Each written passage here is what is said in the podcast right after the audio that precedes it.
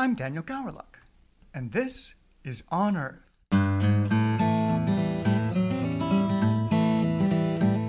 On Earth is brought to you by the Pacific Museum of Earth. In this podcast, we aim to show what it's like to be an Earth, ocean, or atmospheric scientist. There's a lot of diversity under that umbrella, and not all of our scientists wear lab coats. Today on Earth, we're talking to Sam Anderson.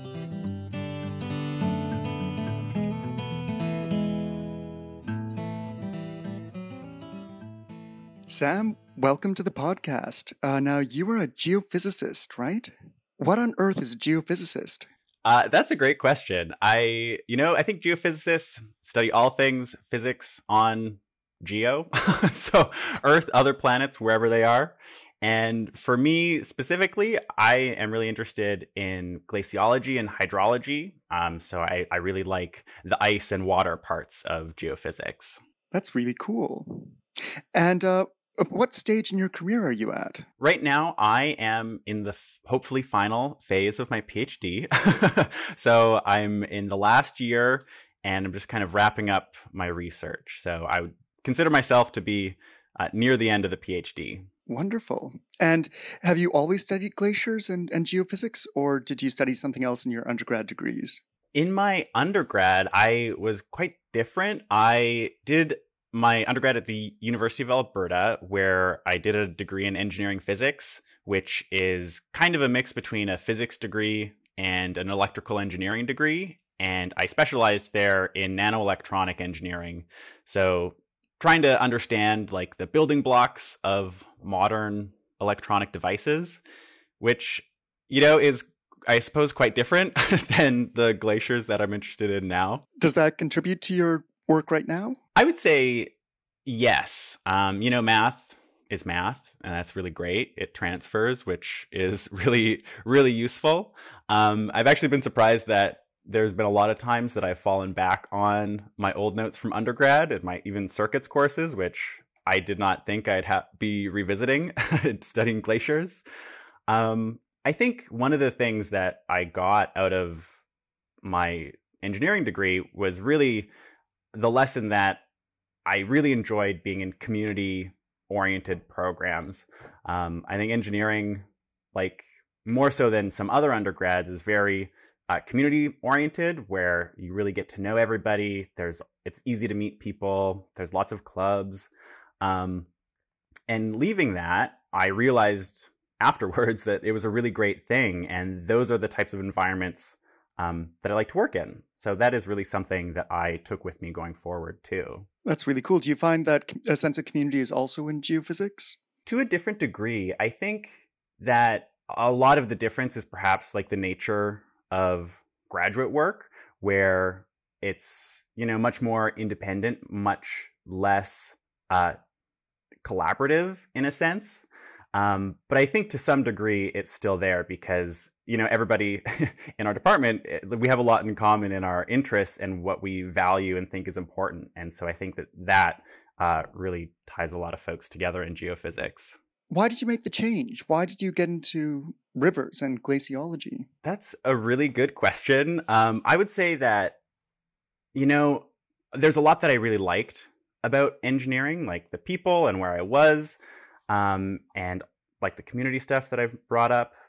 But I it, the electronics part never really sparked joy. Like that was never the thing that drove me. You know, it didn't wake me up in the morning, and I wasn't super stoked to learn about circuits necessarily. So I remember one time near the end of my undergrad, and I was talking with a friend, and we are thinking about what we're going to do next. And I was just like, oh, I think rivers are so cool. and I, w- I would love to do something with rivers, but like, what is that? And he just really encouraged me to pursue it. And it sounds kind of silly because, you know, I had never put together that that was a thing that you could do. I just thought they were out there doing their own thing. Um, and so what I did is I spent some time, um, you know, looking at projects and places that were at the intersection of things that I liked to do, problems that I thought were important, and skills that I already had. So I really was thinking about like I think climate change is an important problem. Um, I my skills include math, and I also really like rivers, and I like snow, and I like cold places, and I really just tried to you know make a list of where can I do all of these things all at once, and I realized pretty quickly that it would involve grad school because I had a nanoelectronics background and I couldn't just pop in and do river stuff.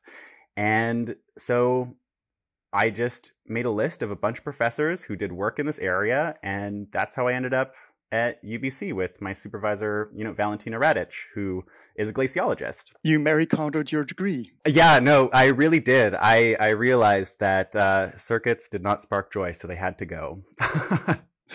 Wonderful. That sounds really exciting.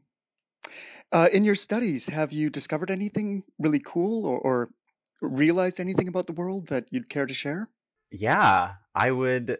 I would say, you know, probably my discovery wise, it, it was in the first part of my PhD where I was really trying to answer, you know, what are the communities in Alberta who have their water supplies um, the most impacted by the loss of glaciers?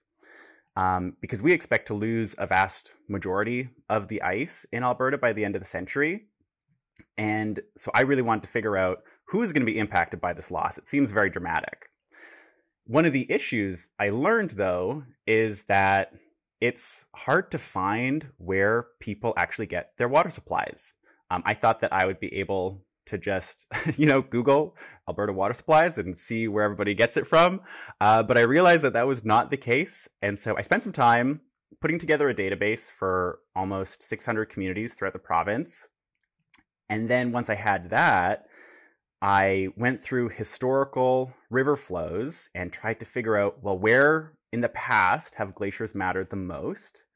And then I could put those two together to figure out, you know, where are the communities who get their water from a river that's fed by glaciers, where the glaciers have played an important role in the past. And then what that revealed was that there's a handful of these really critical locations. So there was the towns of Hinton and Lake Louise and Rocky Mountain House, as well as the Bighorn Dam, which is the largest reservoir in Alberta. Um, and all these locations are going to have their summer river flows change quite dramatically when we no longer have glaciers providing their melt through late summer. And I would say this is probably my most uh, dramatic and revealing finding, um, especially the Bighorn Dam, because it creates this massive lake called Lake Abraham. And downstream of it are cities like Edmonton and all of the towns um, the numerous, numerous towns that Edmonton will service and that all along the course of the North Saskatchewan River where folks are getting their water from. So that was, uh, you know, very troubling, but interesting for sure to find. Wow. And what kind of historical data are you relying on? Like, were people measuring water flows in the early 1900s or um, yeah, where, where are you getting this information from? That's uh, exactly it. So, one of the challenges in glaciology in Canada is that we don't have a ton of data on the glaciers themselves. Um, we might compare with a place like Switzerland, where they've been really great at collecting um, lots and lots of data on their glaciers for a long time, and they live very close to them. Whereas in Canada, you know, we don't have that same data, so it's hard to actually know what's going on on the glaciers themselves in decades past. But what we have had is a really great and useful um, river flow measurements all across the province and in many places across Canada. And so we might not know what's happening on the glaciers themselves exactly, but we have measured the effects downstream. And that's, you know, if we care about the effects downstream, well, it's great that we measured that.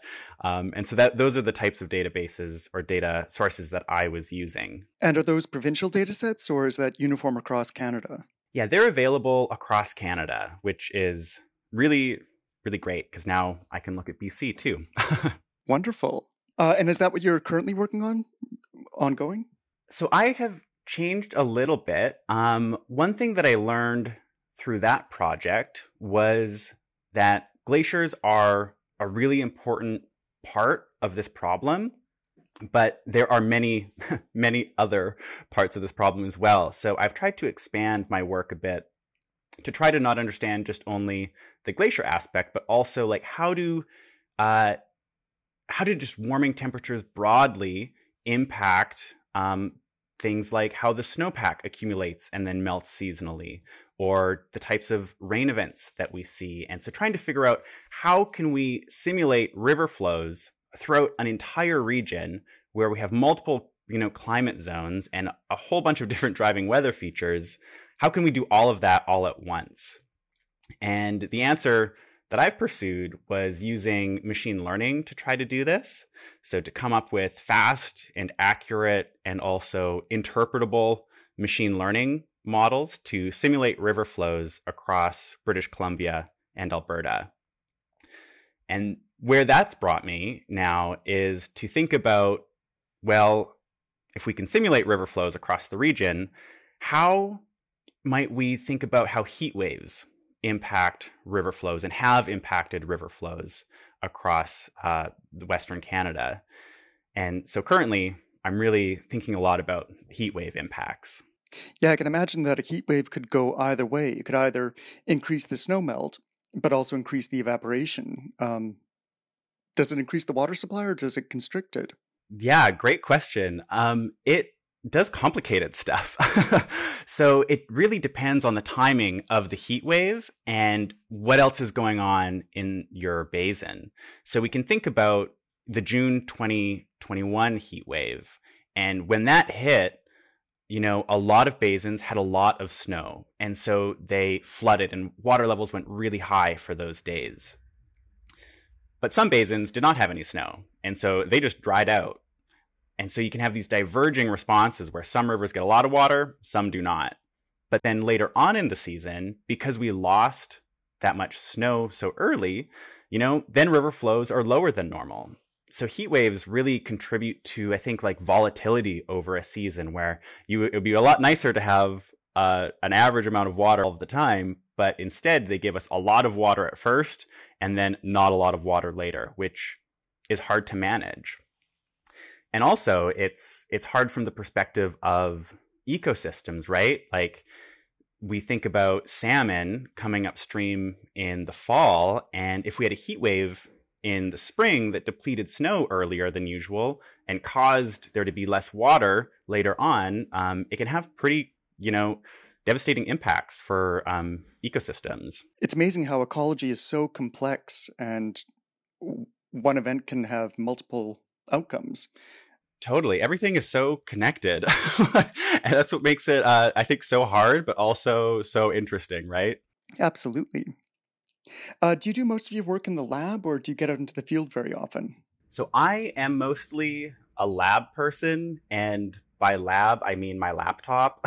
so I don't really I'm not somebody who needs to be going out to the field because I use all of this uh, pre-existing data that's has already been collected, which I'm very appreciative of um, because I know how difficult field work can be for my colleagues um, and yeah, so I do a lot of uh, just like modeling on my on my computer, um, which has been, I, I guess, good in a sense through COVID because I've it's been easy to work from home and do those types of things. Has COVID impacted your work at all? Have you still been able to, to collect data, or have your uh, colleagues been able to go out? Um, so for me, it's been, you know, from a work sense, the most challenging part of COVID has been um, the teaching aspect of things. That's where things have really been dynamic. Um, not so much the research stuff, just because I am, you know, quite transferable with a, a computer can be anywhere. Um, I know for my colleagues, it's been really, really challenging. Um, I think for a lot of us, you know, a hard part through this has just been the inability to plan. You know, like if you're trying to make up plans for a trip or to see somebody in a month, like good luck, right? And then all of that, especially in field work, is so complicated because you have to do it so many months in advance, and there's so much work that has to that's involved in the preparations. Um, so I really, it's yeah, I, I really empathize for my colleagues who have had you know field studies be so complicated these past years. Um, but you know, fingers crossed, and hopefully hopefully folks are able to have a, a better summer this year. It's been the same with the museum, trying to plan whether whether or not we'll be able to have kids in the, the museum or not, or um, if we'll be shut down again. So I totally empathize. Yeah, no, it's uh, hard for planners, I think, across the board. You mentioned that you teach. Uh, what courses do you teach? Yeah, I have taught the uh, geoscientific data analysis course a couple of times.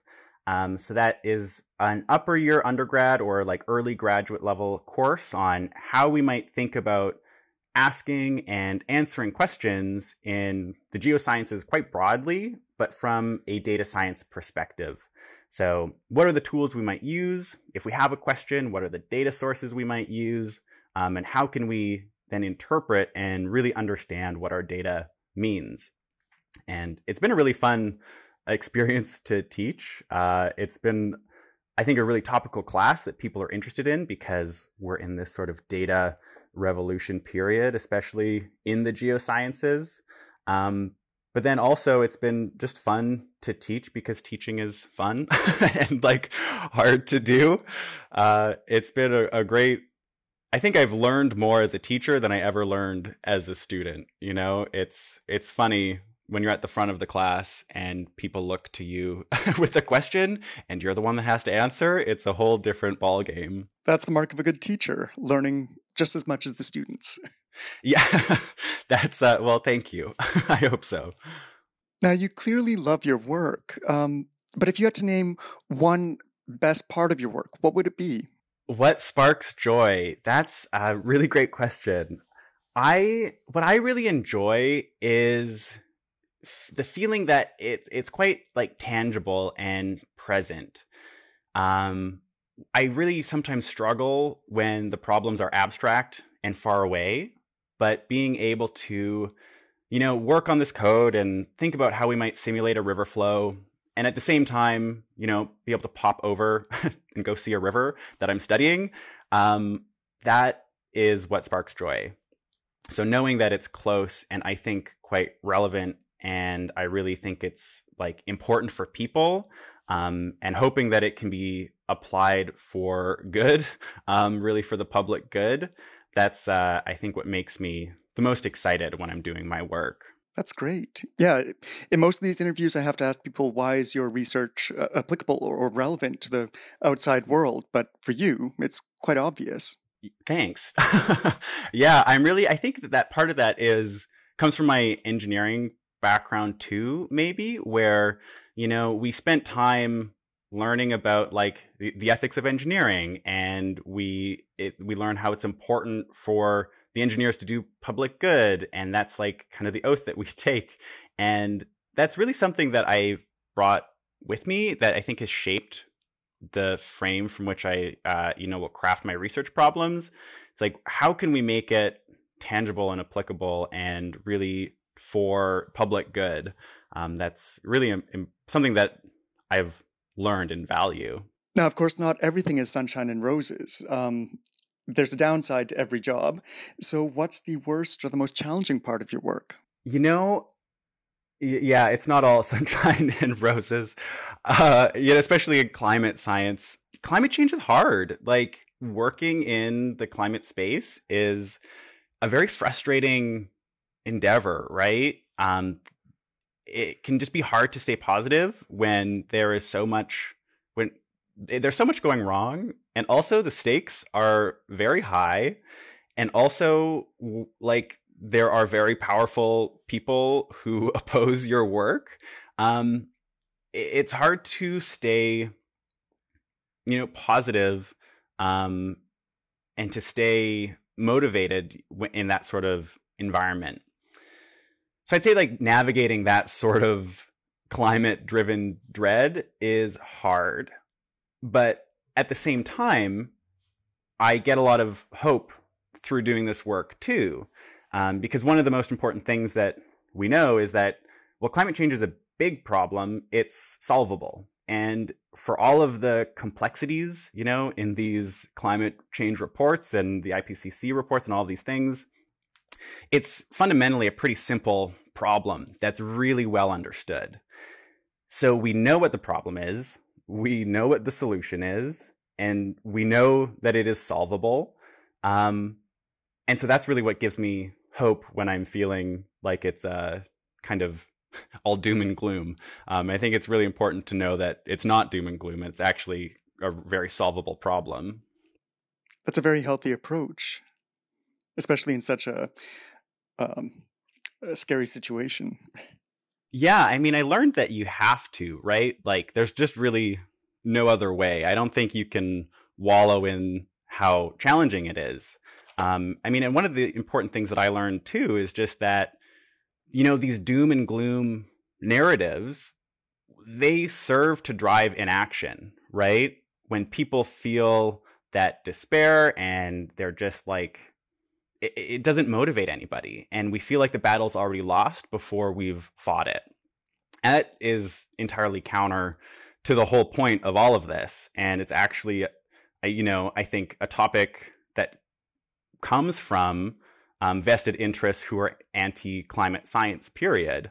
Um, and so we have to be careful about what are the messages that we're listening to and where are they coming from. And if they're not, you know, serving our goal, then we should find a new message. That's a really, really useful insight. Yeah, I hope so.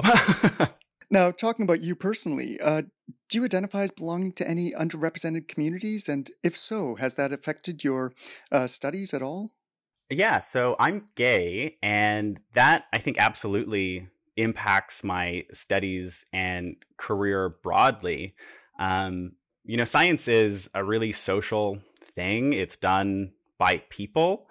Um, and the questions that we ask are really shaped by identity and experience and who we are and what we value. And because queerness is a part of, you know, everything that I am and I do, then it for sure is shaping my perspectives on science and how I ask questions. Um, yeah, I think that, you know, I'm so interested and really value community a lot. And as a queer person, that's something that I didn't have for many years, right? And so because I know what it's like to not have community and how hard that is, and I also know what it's like to have community and how wonderful that is, you know, that's one of the reasons why I really value it and approach my work from this community sort of perspective. Um, I think one of the really important things about queerness is you know, the freedom that comes along with it. It's freedom from expectation. And that's a very powerful thing. Boiling it down to how it impacts work and career is a little like it feels strange in a sense um, because it's just like one dimension of work. But, you know, and work is one dimension of uh, being a queer person. But, you know, in that sense, I think it's in part like empowered me to look at problems from a different perspective. And that's been a really valuable thing to have, um, you know, creative problem solving. If you're already outside the box, you don't really have to work that hard to think outside the box.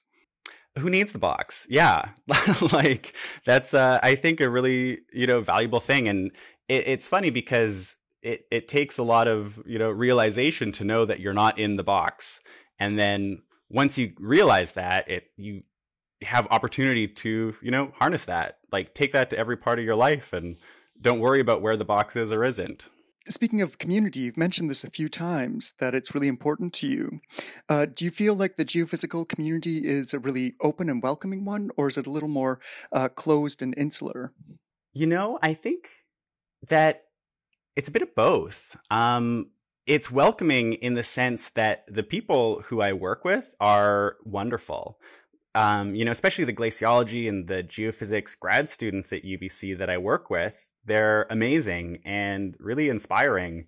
Um, and I really love being able to work with these bright and interesting and fun and motivated and like inspiring people. I think that the field perhaps is like insular in the sense that there are definite barriers to access. Um, and that's, you know, glaciology specifically, but I think a challenge that we face in the geosciences more broadly. Um, you know, one dimension of this could be how we, you know, market geosciences to be towards like outdoorsy folks and we really like might value all of those things. Um, but what we're doing is, you know, I think problematic in the sense that, you know, when we pitch outdoorsiness as this thing you need to be, well, that comes along with this expectation that you have to be doing all these crazy things outdoors that, I mean, it's expensive and it takes time and not everybody lives close to mountains, right? And this is really, I think, limiting because, you know, for me in my work, like I do it on a computer and I like math and I don't necessarily, I'm not necessarily that person going on, you know, week long ski tours. Um, like that's just, you know, not the experience of so many folks in the geosciences.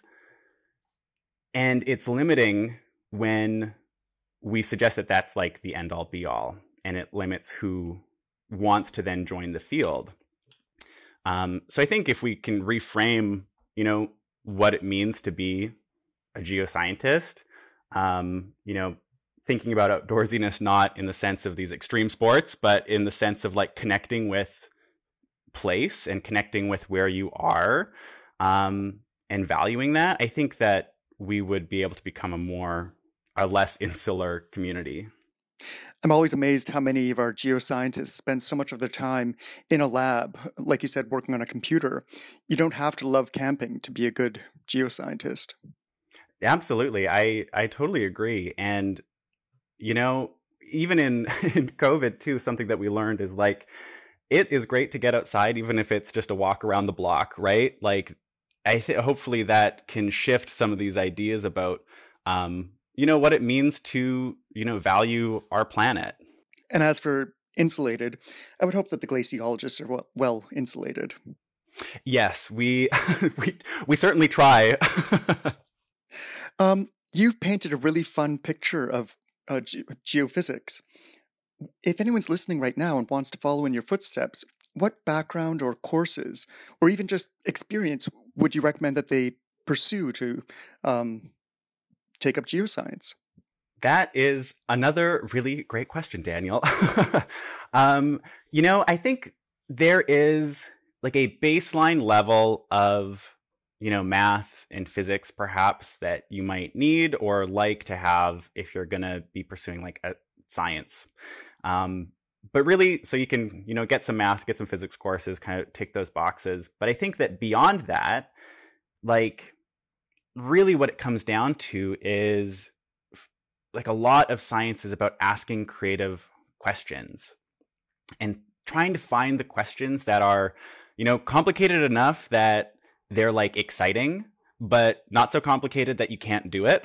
And like finding that space and that takes creativity and it takes um, time to figure out. So i would encourage folks to you know take courses that are all over the place get different perspectives and you know don't take only science credits like take humanities and learn how to think differently um, that's something that i I really, really think is so important because, you know, when it comes down to it, I have learned a lot of my graduate stuff, um, you know, in grad school. Like I picked up the skills that I did not have, um, like the technical skills that I didn't have or the technical background that I didn't have while I was here, right? And so you can always learn the math and you can learn the physics and all of that stuff. But when you approach it with, you know, a fresh sense and, you know, values that encourage you to think creatively and differently, I think that's what's really important. Yeah, so I would recommend take all sorts of things, and if you like it, you, it will work. It's good to have internal diversity uh, of experiences and perspectives uh, within your own head. Absolutely, I agree. Now, again, focusing on yourself, uh, which course was the most important for you? Which one turned you into a geophysicist? Hmm. You know, I think one of the most important classes that I took in my undergrad was a class called Philosophy of Computing. And it was like a philosophy credit. And I took it as an elective and I thought, you know, this should be interesting. I didn't expect it to be so like transformative, you know? Um, but one of the really important things that we learned about that I found so eye opening was about the different power structures that exist in you know computer sciences and computing more generally.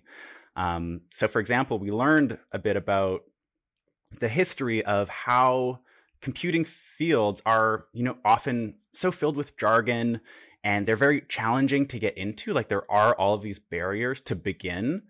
And that has this effect of separating out people who are like quote unquote computer people versus like non computer people, right?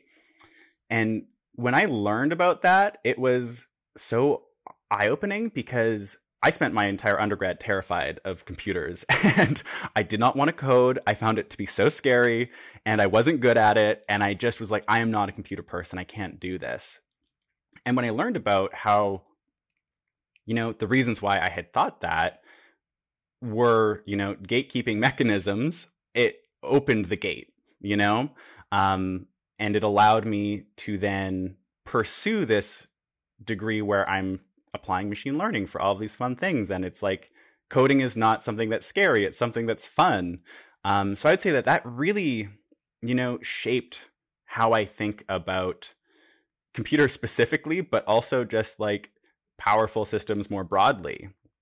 Um, it really inspired me to to think about why is it that I feel like I can't do something, um, and then allowed me to overcome that.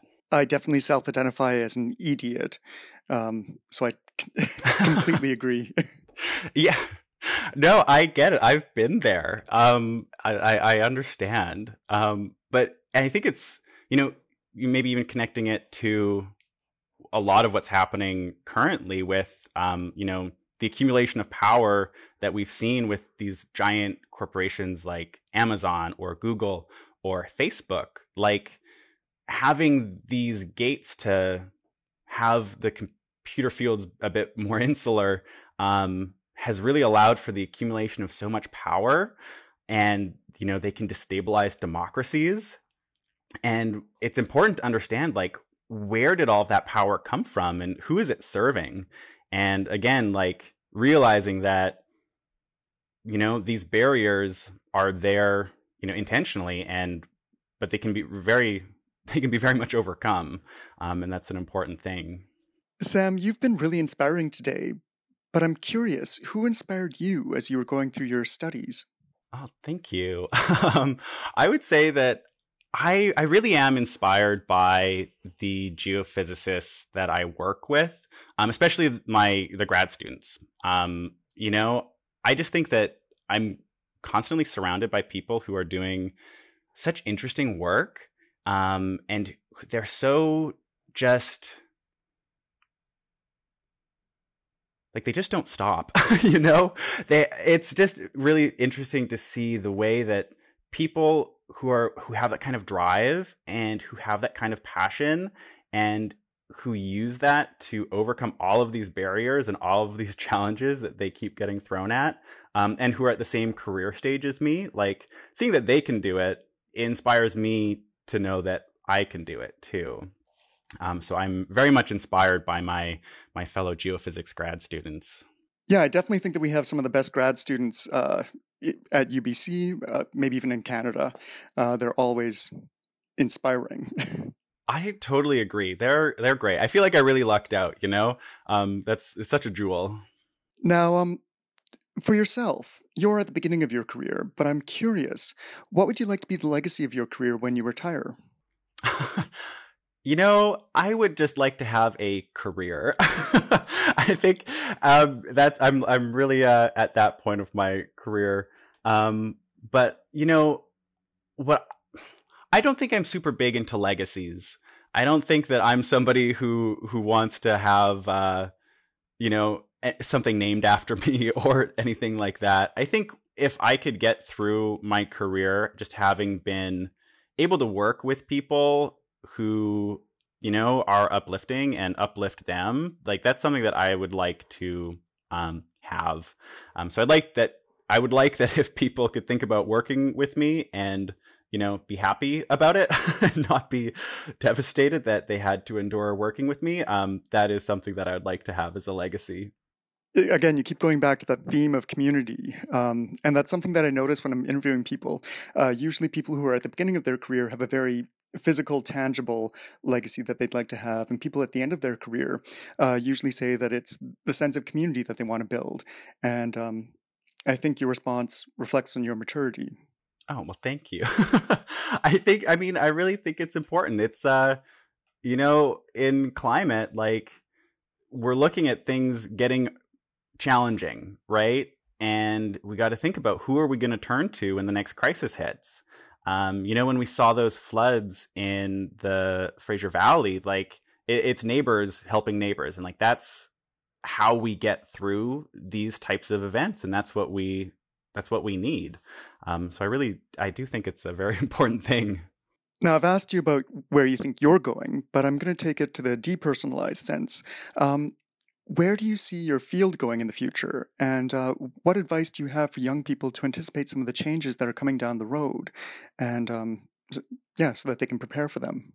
You know, it's uh, interesting to think about the future of glaciology uh, as they melt away. I think that in the hydro area, you know, technically, I think we're heading towards a world with um, we have these two camps of you know physics based models going forward and also you know machine learning stuff going forward. I think the near term future is finding ways to fuse those two two ways of thinking. And i think that's going to be really really rich and allow for a lot of new questions to be asked that we previously weren't able to.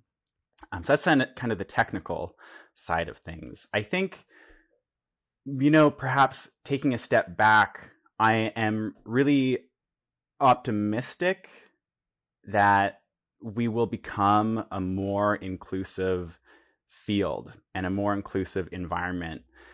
The sense that I get is that, you know, all of so many young folks who are joining these fields, like that's something that we all really value and want and demand from our universities and from our workplaces so and there's so much work being or we hope there is so much work being done to address a lot of these uh, systemic issues that we face. Um, so I, i'm you know hopeful that in the future we become a better field to work in and a field that uh, can be more inclusive. But i think it's going to take uh, pretty dramatic pretty dramatic changes not just at you know, research group levels, but at university and within the academy more broadly. Um, so hopefully, hopefully we see improvement and we can see our field grow. Otherwise, we're going to have all of these self-imposed limits, and we'll be in a worse field because of it. It's amazing. You um, take on something as depressing and, and, terrifying as climate change, and you put a positive spin on it, and you do the same with the field of studying climate change. Uh, so that's, again, really inspiring. I, well, I think the only way out is through. so might as well make it better. Sam, those are all the questions I have for you for today. Is there anything that I missed or anything you want to add before I let you go? Well, yeah, thanks for thanks for having me. This was really this was really just a, a fun a fun chat. It's nice to talk with you. Absolutely. It's nice to get to know you. And uh, thanks for sharing your knowledge and your passion, your optimism, um, especially in the face of something as scary as climate change. And, um, well, just thanks in general. Thank you too.